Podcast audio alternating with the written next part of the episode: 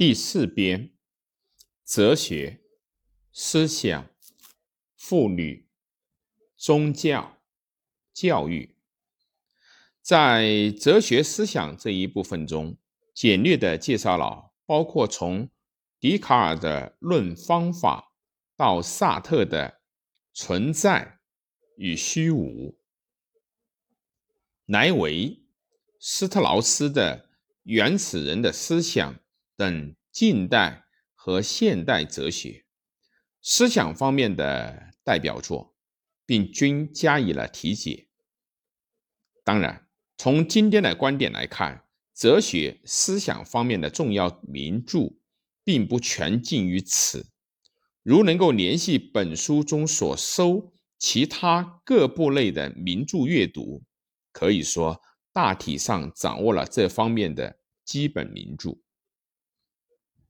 由于各执笔者精心介绍了内容概要，读者对于已熟悉的名著可以从中得到一些新的发现；对于未曾阅读名著的，也希望能够引起一睹的兴趣。被称为名著或者是经典著作的书籍，尝试只熟悉其作者和书名，实际上却往往未能阅读。所以这些介绍也有视作向导和指南的意图，在介绍中力求多引用原著的精髓部分，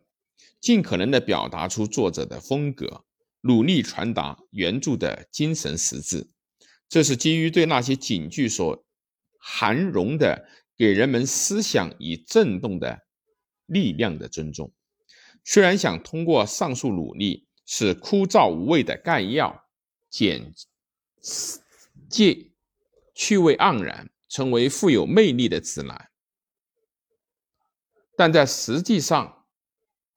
却不敢说已经很好的实现了这个意愿。如果幸而有某些触发或者引起兴趣之处，务请再一次亲自直接阅读该名著。经典著作为盼，尤其是关于哲学思想的问题。正如康德的名言所说：“哲学是不能够传授的，能够传授的也只是去实践哲学而已。哲学不是对其学说内容或者结论性的成果囫囵吞枣、死记硬背的问题，归根结底是要亲自去。”追寻其思索的过程，同时通过去实践哲学来培养自己的思索能力，这是最为重要的事情。因此，这个指南的生命全在于读者。这样的话语听出来似乎有些不负责任，但历史上有一位17世纪英国的哲学家约翰洛克，他在自己著作的前面写有致读者的信。写道：“这本书不是根据我对这一事物的意见，它是根据你本身的意见，它确是与你共同存在的。这确实是至理名言，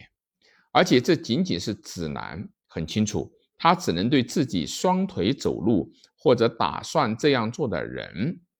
才会有用。